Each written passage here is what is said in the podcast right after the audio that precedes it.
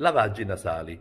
Vi devo raccontare questa storia? Allora, una volta, quando i bambini di 2, 3, 4, 5 mesi li mettevi giù per guardare le orecchie, erano felici, si facevano delle gran risate, la visita era veramente un'esperienza piacevole.